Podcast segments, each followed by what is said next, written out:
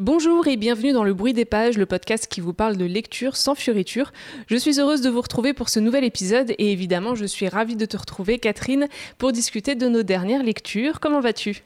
Bah ça va très bien, bonjour Marine. Euh, bah moi aussi je suis ravie d'être là et puis euh, ça fait toujours plaisir hein, d'être euh, ensemble pour discuter et papoter sur les livres. Et aujourd'hui encore, on ne manque pas de choses à dire. Dans ce onzième numéro du Bruit des Pages, on vous parle de la carte postale d'Anne Berest, d'un bref instant de splendeur d'Ocean Vong, de la décision de Karine Thuil et la version BD du Cœur des femmes d'Aude Mermiaude, adaptée du roman de Martin Winkler.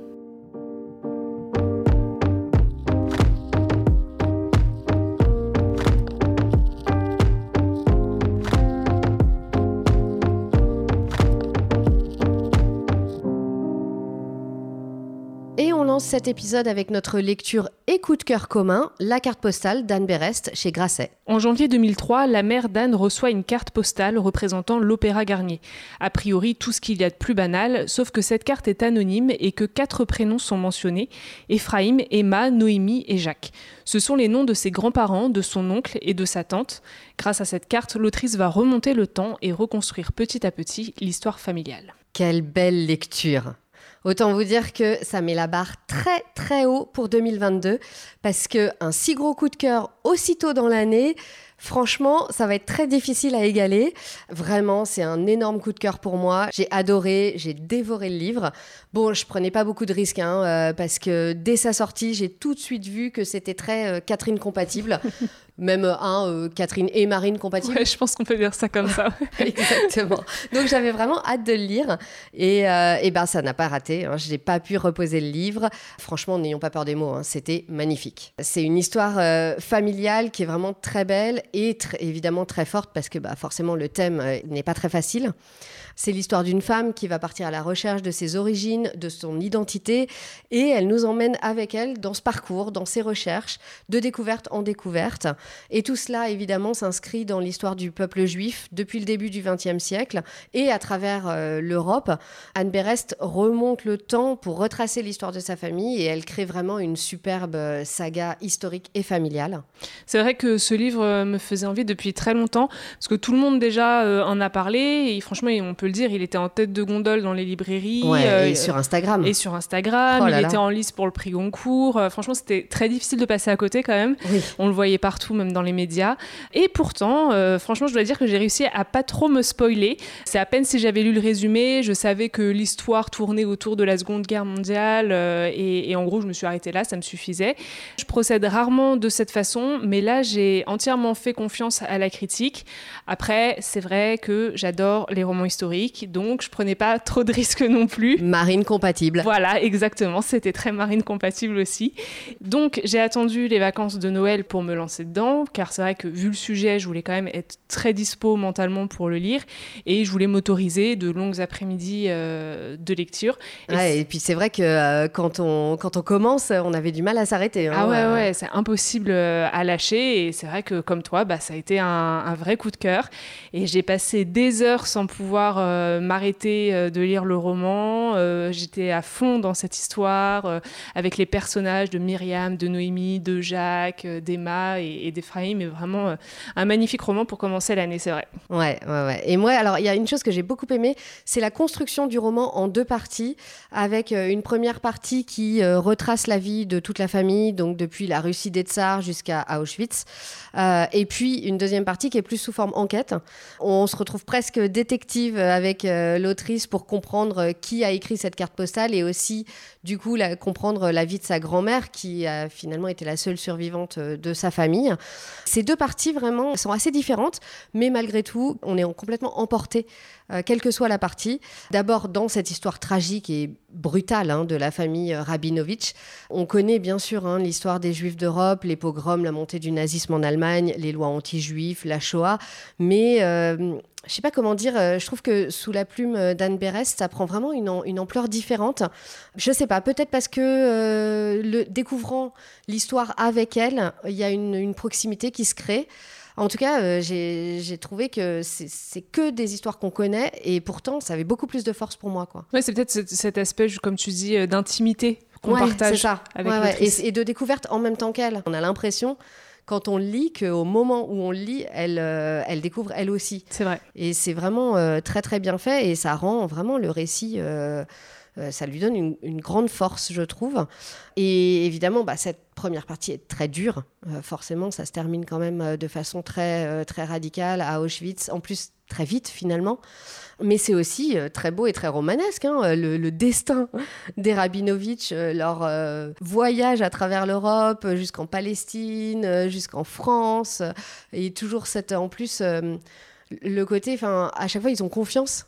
Alors que quand même, ouais, cet porté. espoir qu'il y a, euh, euh, alors que nous, on, bah, on connaît la fin de l'histoire, donc euh, on, on- on le sent venir et on a envie de leur dire, mais non, mais euh, N'y allez pas. Ouais, c'est ça, mais Ouais. en même temps, euh, c'est un peu euh, inexorable. Mais c'est vrai, ça rend, bah, ça rend le destin hyper romanesque, quoi, et, euh, et vraiment digne euh, des plus grands films dramatiques. hein. Euh, Pour cette Ouais, première partie, on pourrait en faire euh, une grande saga, ça marcherait à fond. Quoi. Moi, c'est vrai qu'en plus, je l'ai imaginé un peu euh, façon série ou film, cette Ouais. première partie. ah oui, oui, Vraiment on- épopée historique. ouais, tout à fait. Complètement, on y pense vraiment. hein. Et puis après, il y a donc cette deuxième partie qui est plus enquête, où on suit aussi le travail de recherche d'identité, la question de, du rapport euh, de l'autrice à l'histoire des Juifs. Qu'est-ce que ça veut dire pour elle d'être juif, euh, même quand on a été élevé, comme elle nous l'explique, euh, complètement hors de la religion et sans référence à son histoire personnelle et à l'histoire de sa famille. Du coup, il y a, beaucoup plus d'introspection, je trouve, dans cette deuxième partie. Anne Berès, je trouve, a un, regard sur elle-même, sur sa famille et sur la place des Juifs dans la société française qui est euh, très juste et, et aussi très honnête, je trouve. Oui, c'est vrai. Et euh, comme tu dis, il y a, il y a une vraie enquête euh, généalogique finalement dans, dans ce roman. Euh, ça se lit euh, comme un policier. Il y a beaucoup de suspense. Il y a surtout beaucoup d'émotions, évidemment. On est un peu au cœur de l'horreur nazie, de la mise en place du régime de Vichy avec tout ce qu'il a de pervers, d'inhumain. Et moi, personnellement, je trouve qu'on ne peut pas s'empêcher de faire le parallèle avec notre société, le contexte actuel, politique, la division, la haine, la méfiance que l'on voit prendre de plus en plus d'ampleur quand même euh, à quelques mois de- des élections qui arrivent.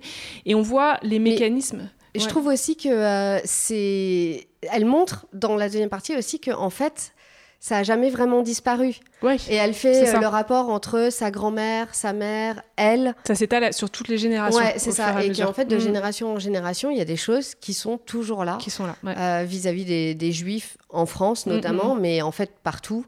Oui, et puis là, c'est vrai que, bon, aujourd'hui, euh, évidemment, ça concerne les juifs, ça concerne encore. Enfin, pour moi, ça concerne l'autre dans sa globalité. Oui, C'est la ouais. peur de l'autre, c'est la peur de la différence. Et je trouve que, voilà, on peut pas s'empêcher de faire ce parallèle. Il y a une sorte un peu de, de radiologie de notre propre société, finalement, dans ce roman, et, et c'est assez glaçant, en tout cas, de l'analyser de cette façon-là. Et, euh, et comme tu le disais, de façon plus personnelle, l'autrice s'interroge sur sa propre identité, sur ses, sur ses racines, sur ce qui la définit elle. Et c'est l'une des questions qui revient euh, très régulièrement en filigrane. Qu'est-ce qu'être juive? Et surtout, pour une femme, faut qu'on le précise, qui a été élevée dans une famille très à gauche, Oui. euh, très euh, laïque, vraiment aux antipodes de la religion, mais à, côté de ça, dont les ancêtres sont morts à Auschwitz. Ouais. Donc c'est la question finalement qu'elle se pose. bah, ça veut dire quoi être juive? Est-ce que ça Oui, veut dire être pratiquante? Est-ce que c'est Est-ce qu'on peut l'oublier, Ouais. l'annuler? Enfin, Exactement. ouais. Et c'est vrai On que a c'est une que question. euh, bah oui, au final, ça, ça revient quoi. C'est Ouais. là et, et surtout avec une histoire Et euh, on, comme on la, ramène à ça aussi, elle. Exactement. Ouais, Ouais. C'est ce qu'elle c'est ce qu'elle raconte euh, justement au cours de ses recherches. euh, des gens la ramènent à sa religion alors qu'elle-même euh, n'y pense pas. quoi. Ouais, ouais, ouais. Ouais. Et, euh, et on sent quand même que certains passages ont été très difficiles à écrire. Oui. Justement, quand elle parle de certaines euh, choses dont elle a été victime, euh, de... enfin voilà, on sent que ça n'a pas été évident à retracer Ouais. Mais en même temps, c'est une grande réussite. et c'est une grande réussite, heureusement. Ouais. Mais c'est vrai qu'il y a, un- en plus, elle a fait vraiment un énorme travail de documentation historique. Et c'est un, vrai travail d'historienne, hein, franchement, euh, de recouper des, re- des documents, retourner dans des archives pour y découvrir un nom, une photo, aller euh, retourner dans le village et retrouver à la mairie des informations. Ça, je trouvais ça euh, incroyable. Enfin, je trouve que c'est un travail qui est hyper intéressant en Ouais, plus. ouais, ouais. et puis, euh, du coup, dans tout ça, bah, on découvre aussi plein d'autres personnages qui ont croisé euh, l'histoire de sa famille, euh, etc. Euh, je pense par exemple à cette femme médecin, Adélaïde Hauteval, qui parle qui de était sa- en camp. voilà, qui était dans, dans, dans les camps et qui a donc rencontré Noémie. Ouais. Et qui parle, elle, dans son livre, de Noémie. Et donc, c'est comme ça qu'elle retrouve le lien. Enfin, je trouve ça assez incroyable. Ouais, c'est et fou. cette femme, qui a l'air aussi d'être une femme incroyable. Ouais. Voilà, hyper intéressant. J'avais très envie d'aller euh, savoir un peu plus de choses sur elle. Son livre, euh, quand même, le titre euh, fait un peu, euh, J'ai pas vu, c'était quoi le- je crois que c'est médecine et crime contre l'humanité. Ouais, ouais, c'est sûr que. Donc, donc voilà. Mais, mais bon, enfin c'est quand même très très intéressant. Il y a aussi des résistants dont on a évidemment entendu parler. Enfin, c'est incroyable. On se dit mais quelle, quelle épopée quand même. Enfin aussi. Et puis euh, il y a euh, l'écrivaine euh, Irène Nemirovsky aussi Ouais. qui euh, apparaît, qui est une écrivaine que moi j'ai adorée, qui est vraiment formidable, qui a elle aussi disparu dans les camps de la mort en 42, je crois, si je me trompe pas. Donc à peu près en même temps que Noémie et Jacques, et euh, qui a laissé le manuscrit de Suite française, qui a été redécouvert il y a, pas très très longtemps, il y a peut-être, euh, je crois, dans les années 2000. Oui, c'est assez récent. Bon, moi, je l'ai Voilà. pas lu, mais il y a eu une série aussi qui a été adaptée. Euh, Il y a un film qui a été fait Ouais. qui euh, ne vaut pas le livre. hein. Le Ouais. livre est extraordinaire. Forcément. Il faut absolument le lire. hein. C'est euh, c'est incroyable. Il faut que je le lise. Et, et c'est magnifiquement écrit en plus, donc euh, vraiment, euh, c'est à lire absolument. Genre, vous n'avez pas le choix en fait. Ok, c'est noté. je sens la pression. Mais, euh, D'accord. Mais c'est marrant parce que donc j'ai trouvé qu'il y avait une sorte de similitude dans la construction euh, du livre d'Anne Berest et de Suite française, parce qu'il y a vraiment une, euh, une construction en deux parties aussi dans Suite française, euh, avec deux parties assez distinctes, mais qui en même temps fonctionnent très bien ensemble. Et en fait, c'est un peu ce que fait aussi Anne Berest. Et du coup, je trouvais ça assez étonnant. Alors, je sais pas si il y a euh, une envie de, euh, de ouais, faire, euh, enfin de suivre un peu ce qu'avait fait Irène Nemirovsky, mais ça parle évidemment aussi de la guerre. Et donc, donc voilà, j'ai vraiment eu, j'ai trouvé qu'il y avait un peu une similitude. Tout ça pour dire que vraiment, moi, à ce roman, La carte postale, m'a m'a énormément touchée, euh, que je le conseille à absolument tout le monde. Et puis, euh, bah, je lirai bien d'autres romans d'Anne Berest, et notamment Gabriel, qu'elle a écrit avec sa sœur, et qui parle, pour le coup, de la grand-mère de l'autre côté, qui a l'air d'être encore un personnage incroyable, d'ailleurs qui est aussi évoqué dans la carte postale. Mais, euh, mais donc ce Gabriel, je le mettrais bien dans, ma, dans ma pile à lire. En tout cas, La carte postale, un roman très fort qui mérite, on le pense toutes les deux, amplement le Oui. Renaudot des lycéens qu'il a reçu. Et euh, je trouve que c'est d'autant plus justifié qu'il rappelle voilà, aux prochaines générations de ne pas oublier. Je l'avais évoqué dans le dernier épisode, je venais juste de commencer à lire Un bref instant de splendeur d'Ocean Vuong, édité par Gallimard. Il est paru il y a à peine un an et à chaque fois que je le voyais en librairie, je me disais qu'il était pour moi. Un an plus tard, j'ai fini par le lire, donc c'est l'occasion de vous en faire un retour. Un bref instant de splendeur se présente sous la forme d'une lettre qu'un fils adresse à sa mère qui ne la lira jamais. Fille d'un soldat américain et d'une paysanne vietnamienne, elle est analphabète, parle à peine l'anglais et travaille dans un salon de manucure aux États-Unis. Son fils, dont la peau est trop claire pour un Vietnamien mais pas assez pour un Américain, entreprend de retracer leur histoire familiale. La schizophrénie de sa mère, traumatisée par les bombes ennemies au Vietnam, les points durs de sa mère contre son corps d'enfant, son premier amour marqué d'un saut funeste, sa découverte du désir, de son homosexualité et du pouvoir rédempteur de l'écriture. Alors je suis très partagée sur ce roman. Comme je vous le disais, hein, j'avais vraiment très envie de le lire et finalement je, dois dire que j'ai été un peu déçue. En fait, je l'ai trouvé assez inégal. Euh, Il y a des instants de splendeur que, euh, que j'ai beaucoup aimé, euh, où j'étais vraiment complètement dedans, euh, vraiment prise par le roman.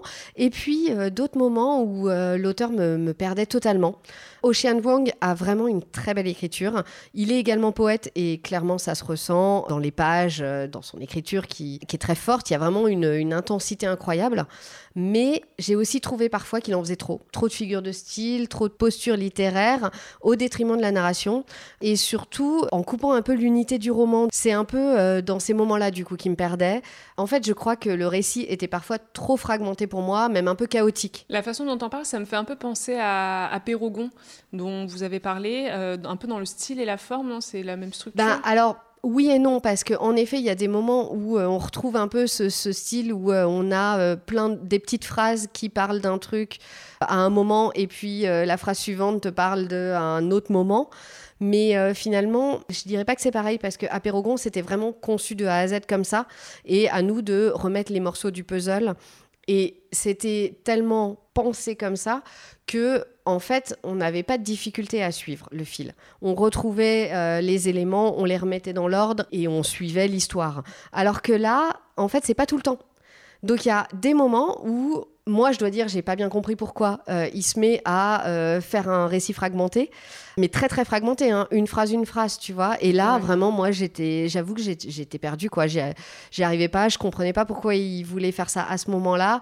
Et c'est là que je disais, je trouve que ça faisait un peu posture littéraire euh, et tout ça. Et pour moi, c'était trop, quoi. Mais d'un autre côté, il y a quand même des points positifs dans ce roman, peut-être les thèmes qui sont abordés ou. Ah oui, oui, tout à fait. Hein. Je l'ai trouvé fouillis à certains moments, mais ça aborde plusieurs thèmes que j'ai trouvé vraiment très intéressants. Euh, il y a cette relation à sa mère, cet amour filial malgré les, les violences, les maltraitances qu'il subit euh, de la part de sa mère, qui est vraiment c'est quand même très joliment décrit euh, l'amour qu'il a pour sa mère et pour sa grand-mère aussi. Il y a des moments qui, sont, qui sont très très forts et, très beaux. Et puis c'est vraiment une unité, enfin ces trois, ces deux femmes et, l'enfant qui est, qui est assez, assez belle et bien décrite. Euh, il y a aussi le rapport à l'écriture qui est très intéressant parce qu'il décrit l'écriture comme un peu un refuge, comme une planche de salut et c'est ça qui lui donne sa force. Et évidemment, quand on est poète, je pense que c'est en effet euh, très important. Et découvrir ça et savoir qu'on a ça comme... Euh, moyen de se sauver un peu peut-être, euh, de se sortir d'une situation difficile, c'est assez extraordinaire et ça, il le montre vachement bien. Et puis, ben, on y revient encore, mais il y a évidemment euh, tout un questionnement sur l'identité parce que ben, c'est un enfant métis.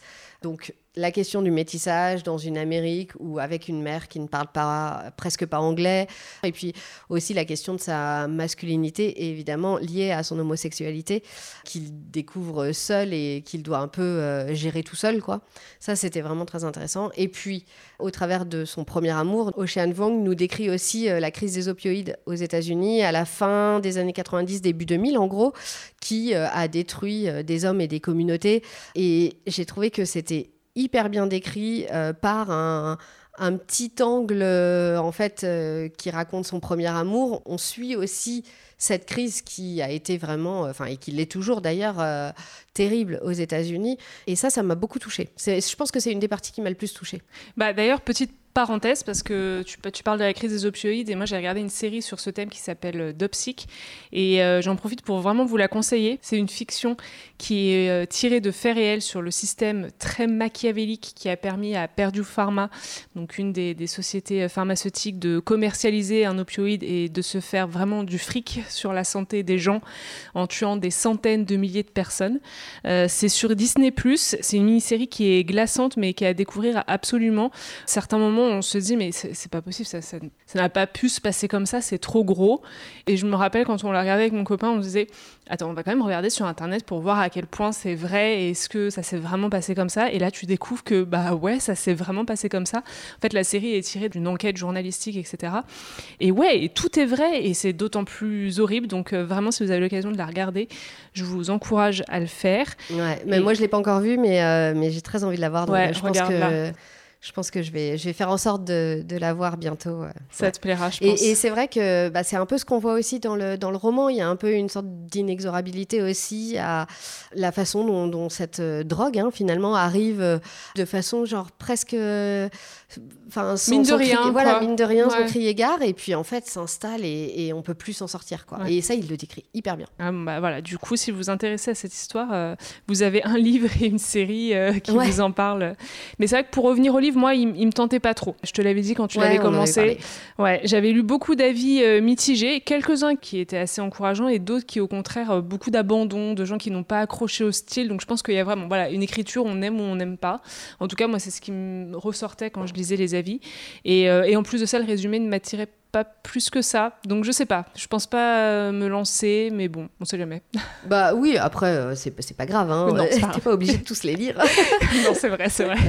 mais moi, moi, à l'inverse, j'avais pas trop. J'avais lu, au contraire, des avis hyper positifs, vraiment genre dithyrambiques. Donc j'avoue que du coup, ça m'a un petit peu déçu, mais euh, après, c'est quand même euh, une lecture qui est étonnante et intéressante. Et le côté aussi, j'en ai pas parlé plus haut, mais le côté lettre qui ne sera jamais lu donne aussi vachement de force au récit parce que du coup, on s'adresse à quelqu'un, mais en même temps, on dit tout sans, sans filtre. Et ça, c'est ça j'ai bien aimé aussi. Mais bon, bah voilà, moi, il m'a quand même manqué un petit quelque chose, je pense. Après, ça m'a quand même marqué. Je pense que c'est pas le genre de livre qu'on oublie, tu vois, même si on n'a pas adoré. Mais je le compterai pas dans mes meilleures lectures de, de l'année. Après, j'imagine que vous pouvez vous aussi avoir un ressenti différent de moi. Alors, ben, à vous de me le dire si vous l'avez lu. Là, on est pile dans l'actu littéraire puisque le roman est sorti en janvier. Je voulais vous parler de La décision de Karine Tuile, paru chez Gallimard. Nous sommes en mai 2016. La juge Alma Revel doit se prononcer sur le sort d'un jeune homme suspecté d'avoir rejoint l'État islamique en Syrie. À ce dilemme professionnel s'en ajoute un autre, plus intime. Mariée, Alma entretient une liaison avec l'avocat qui représente le mis en examen. Entre raison et déraison, ses choix risquent de bouleverser sa vie et celle du pays. Alors Marine, tu nous avais parlé hein, dans l'épisode 3 du bruit des pages de Karine Tuile avec euh, Les choses humaines que tu avais adoré. Est-ce que cet avis est confirmé avec la décision? En effet, ce livre avait été un vrai coup de cœur à l'époque, donc j'ai foncé sans trop me poser de questions quand j'ai appris la sortie du nouveau roman de l'autrice. Et cette fois-ci, on change vraiment de sujet. Karine Tuile nous plonge dans les méandres d'un métier qui est assez méconnu, il faut le dire, et qui est pourtant très médiatique, juge antiterroriste. Dit comme ça, c'est sûr, c'est pas très glamour, et pourtant, je dois dire quand même que même si ce livre a de nombreuses qualités, j'ai pas été aussi transportée que par euh, les choses humaines. Euh, Après, hein, c'est dur quand on a eu un premier, euh, une, première très bonne expérience, on a tendance à faire la comparaison. Exactement. Et puis là, les choses humaines, moi, ça avait été vraiment. ce livre, j'y ai pensé pendant des semaines, etc. Bon, c'est pas grave. Enfin, je veux dire, le, le livre est quand même très bien parce qu'il aborde déjà un sujet qui est très intense, bouleversant, le terrorisme, tout ça. C'est des sujets qui nous touchent aussi euh, aujourd'hui. En plus de ça, Karine Tuile, elle a une écriture qui transmet beaucoup d'émotions, d'analyse et on retrouve ce style dans la décision. C'est d'ailleurs ce que j'avais aimé dans Les choses humaines. Mais là, j'ai eu le sentiment que dans ce roman, l'autrice nous donnait un peu trop d'analyse psychologique. Pourtant, voilà, c'est ce que j'avais aimé encore une fois dans les choses humaines, euh, la, façon dont elle travaillait ses personnages.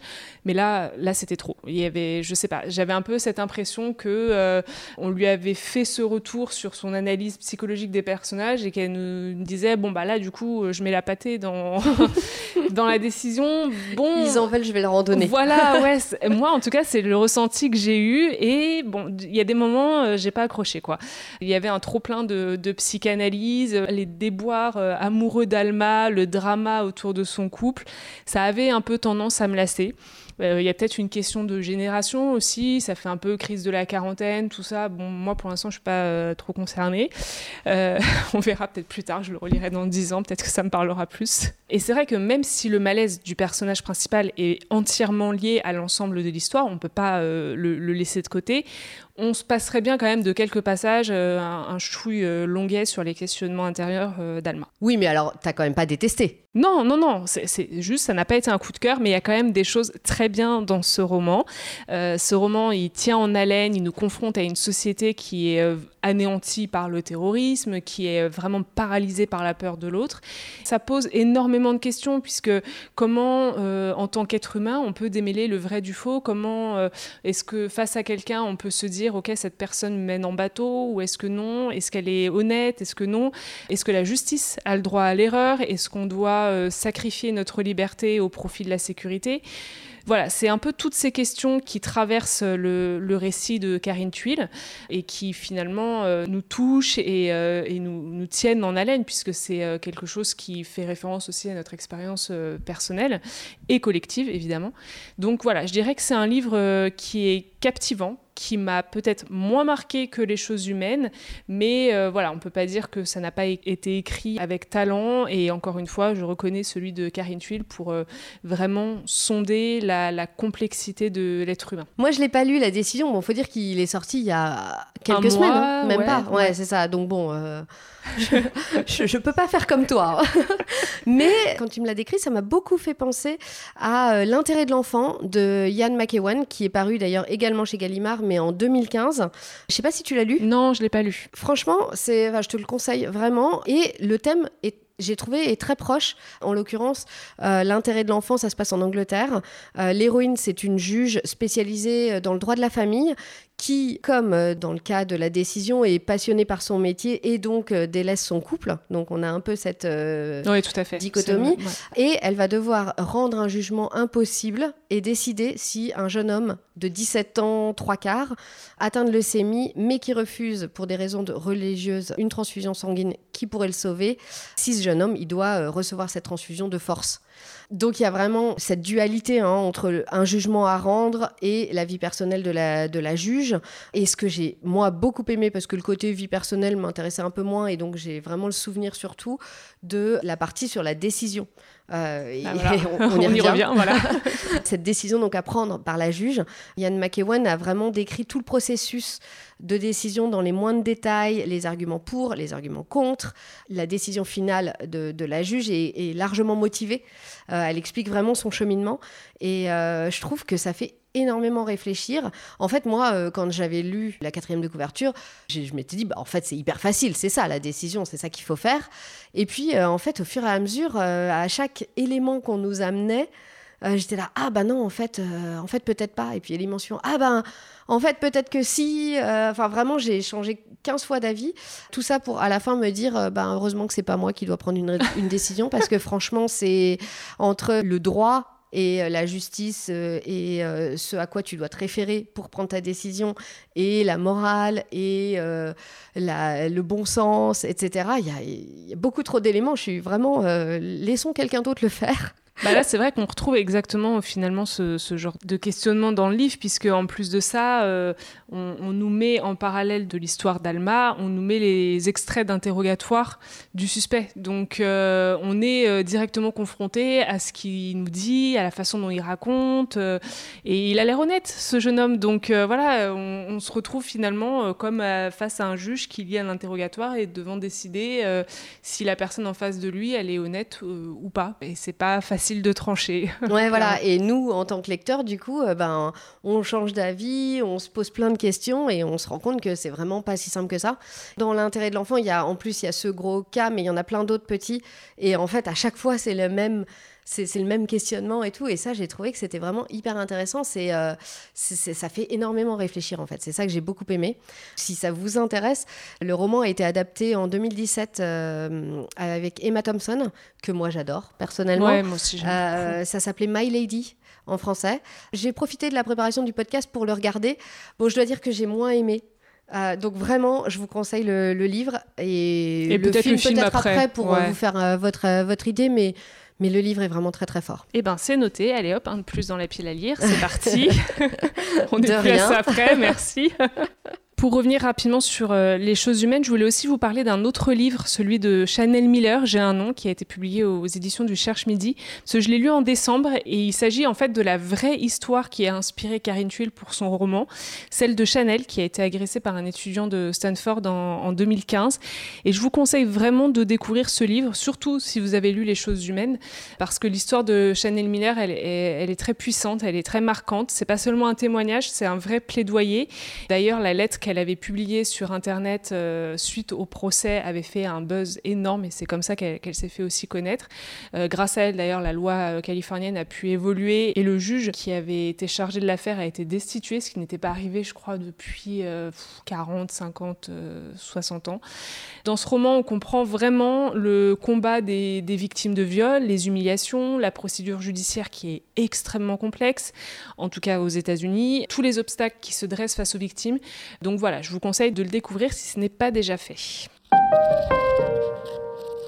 Notre BD du mois est un autre gros coup de cœur pour nous deux, l'adaptation du Cœur des femmes de Martin Winkler par Aude Mermillot, et c'est paru aux éditions Le Lombard. Le cœur des femmes nous parle de Jean, étudiante en médecine brillante. Majeure de sa promo, elle choisit de se spécialiser en chirurgie gynécologique. Mais avant de valider son année, elle doit effectuer un stage dans un centre de soins pour femmes aux côtés du docteur Karma. Malgré l'excellente réputation du médecin, Jean se désespère de devoir écouter toutes ses patientes se plaindre de leurs petits soucis sans pouvoir toucher un bistouri pendant six mois. Mais jour après jour, la jeune femme va apprendre à remettre en question tout son savoir pour être à l'écoute de ces femmes, venu se confier à elle et finalement changer sa vision de la médecine. J'ai lu le livre de Martin Winkler à sa sortie, donc ça commence à remonter maintenant, puisque c'était il y a dix ans.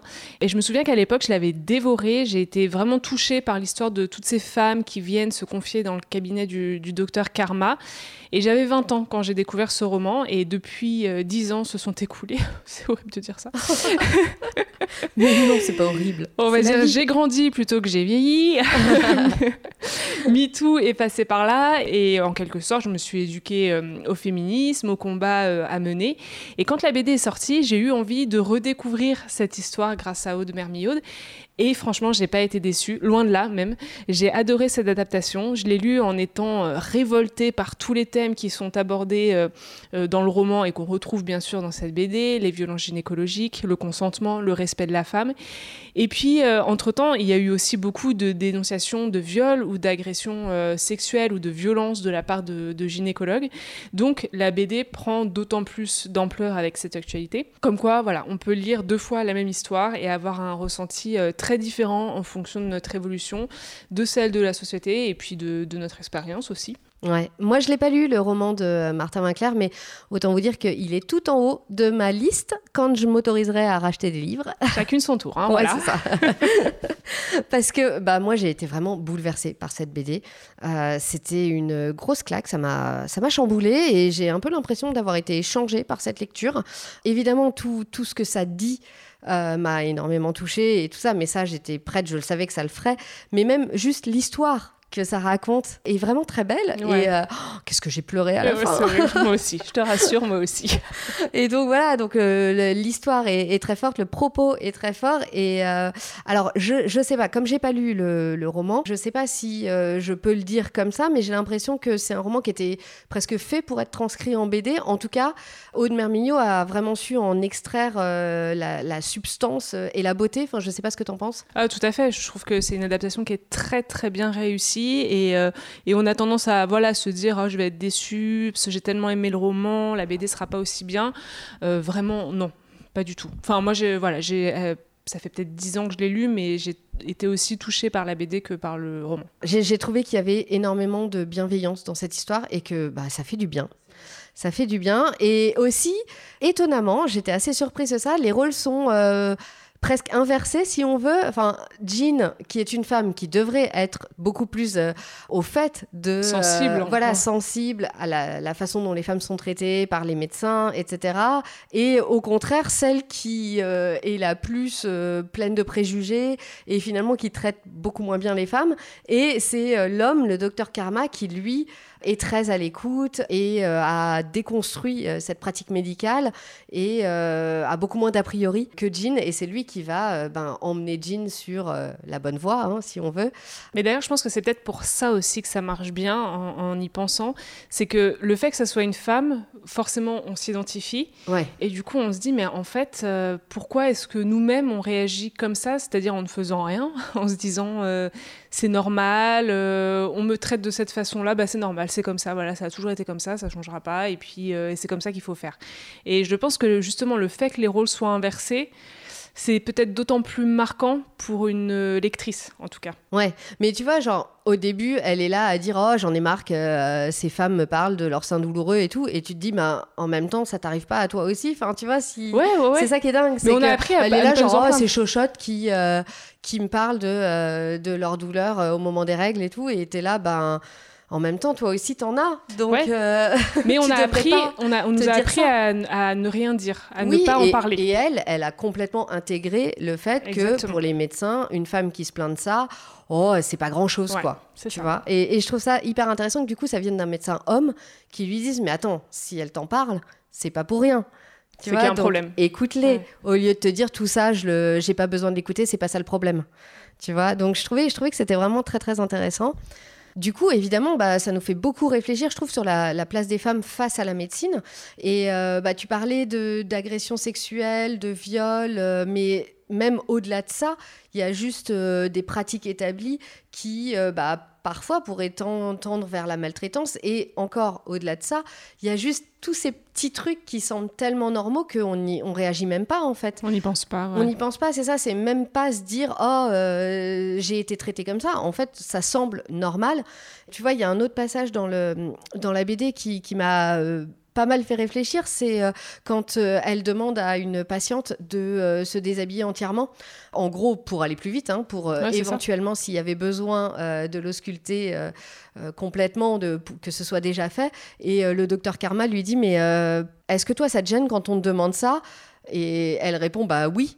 Et il lui dit bah pourquoi tu le fais alors? Exactement. et, je trouve que et moi j'y avais jamais pensé. Enfin tu vas chez le gynéco, bah, tu, ressens ce malaise. tu te mets à poil. Oui voilà, mais t'es pas très à l'aise avec ça. Bah, t'es pas, pas, hyper à l'aise. Pas ravi quoi déjà euh, parce qu'en plus il fait froid. Voilà c'est ça j'allais dire il fait froid. mais mais c'est vrai et en fait c'est comme la position euh, dans laquelle on est ausculté. Bon bah c'est pas très agréable. Mais bon tu dis bah c'est comme ça. tu vois tu penses même pas, tu te dis même pas qu'on pourrait faire autrement. Exactement. Et ça, je trouvais ça hyper intéressant parce que, bah, évidemment, en tant que femme, euh, on, lit ça et on se dit Ah, bah tiens, il y a d'autres façons de faire. Qui sont peut-être mieux, en fait. Et, tu vois, moi, j'ai absolument. Enfin, j'ai pas du tout à me plaindre d'histoires dans ma vie qui auraient été compliquées de ce côté-là et face à la médecine et tout. Donc, euh, vraiment, euh, c'est juste. bah, on se rend compte que en fait ça existe et surtout que bah, des, des petits trucs pourraient être plus confortables quoi. Exactement. Sans parler voilà, euh, des agressions, etc., c'est encore un niveau au-dessus. Mais en effet, juste, euh, ça démontre qu'en effet, le, le, quotidien euh, de la médecine gynécologique ne fait rien pour, en tout cas, améliorer le, le confort des, des, patientes, faire en sorte qu'elles se sentent mieux, qu'elles se sentent écoutées, comprises, mm. et qu'on puisse dire à notre médecin, bah oui, j'ai mal au ventre quand j'ai mes règles, oui, j'ai mal au sein, et qui ne nous regarde pas avec des gros yeux en mode c'est tout à fait normal en fait mademoiselle de quoi vous vous plaignez. Et, voilà. Et c'est vrai que cette BD fait beaucoup réfléchir là-dessus ouais ouais et pas se sentir comme une géniarde alors que juste ben, la moitié de la population subit ça quoi voilà c'est quelque chose d'ailleurs euh, dont euh, Mona Cholet avait déjà parlé et on, parle là des de, côté gynécologique mais en fait c'est les femmes face à la médecine de manière même plus générale hein. mm-hmm. mais euh, tu sais dans Sorcière dont on a parlé aussi hein, elle l'a un peu évoqué ça et je trouvais que c'était c'était intéressant parce que donc là, Mona Cholet, elle, racontait ça du point de vue féminin. Là, c'est raconté par un homme.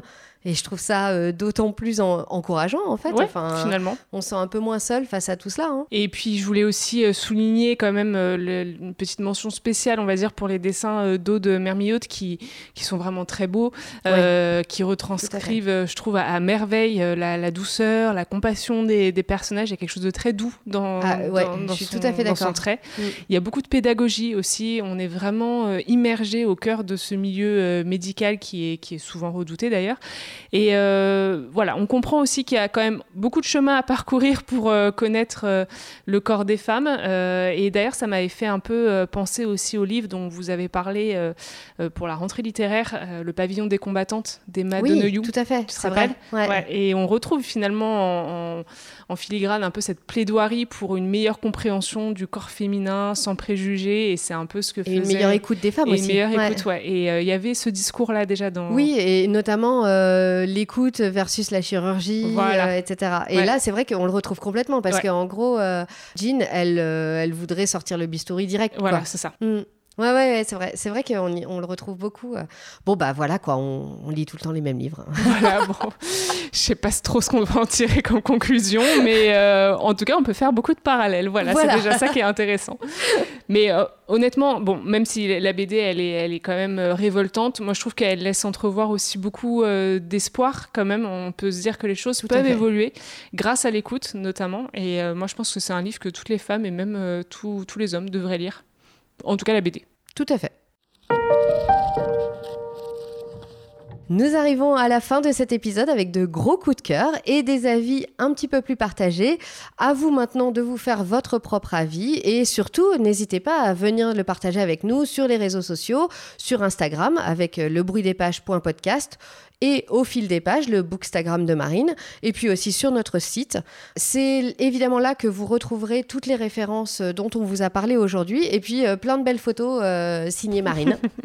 et puis bien sûr, on compte sur vous pour le petit coup de pouce. Abonnez-vous, likez, partagez le podcast. C'est grâce à vous qu'on grandit un peu plus chaque mois. Et juste avant de se quitter, faisons notre petit tour de table habituel. Et commençons par toi, Catherine. Qu'est-ce que tu lis en ce moment? Bah, Moi, je viens de finir Madame Sinclair, Reine de Harlem de Raphaël Confiant, qui faisait partie de mes cadeaux de Noël. Et j'ai enchaîné euh, sur euh, une BD dont vous avez forcément entendu parler. Je crois que ça a été le euh, méga succès de Noël.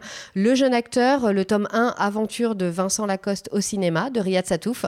Évidemment, Riyad Satouf, en tout cas pour moi, c'est toujours un plaisir. Et toi, Marine, alors, tu lis quoi? Alors, euh, moi, je viens de commencer La Porte du Ciel d'Éric Emmanuel Schmitt, qui est euh, la suite de Paradis perdu. J'avais beaucoup aimé le premier tome et j'espère que la suite sera aussi convaincante. Mais bon, euh, en général, avec Éric Emmanuel Schmitt, on prend pas trop de risques. voilà, le bruit des pages, c'est fini pour aujourd'hui. Merci de nous avoir suivis. On se retrouve dans un mois pour de nouvelles découvertes littéraires. D'ici là, bonne lecture et rendez-vous à la prochaine page.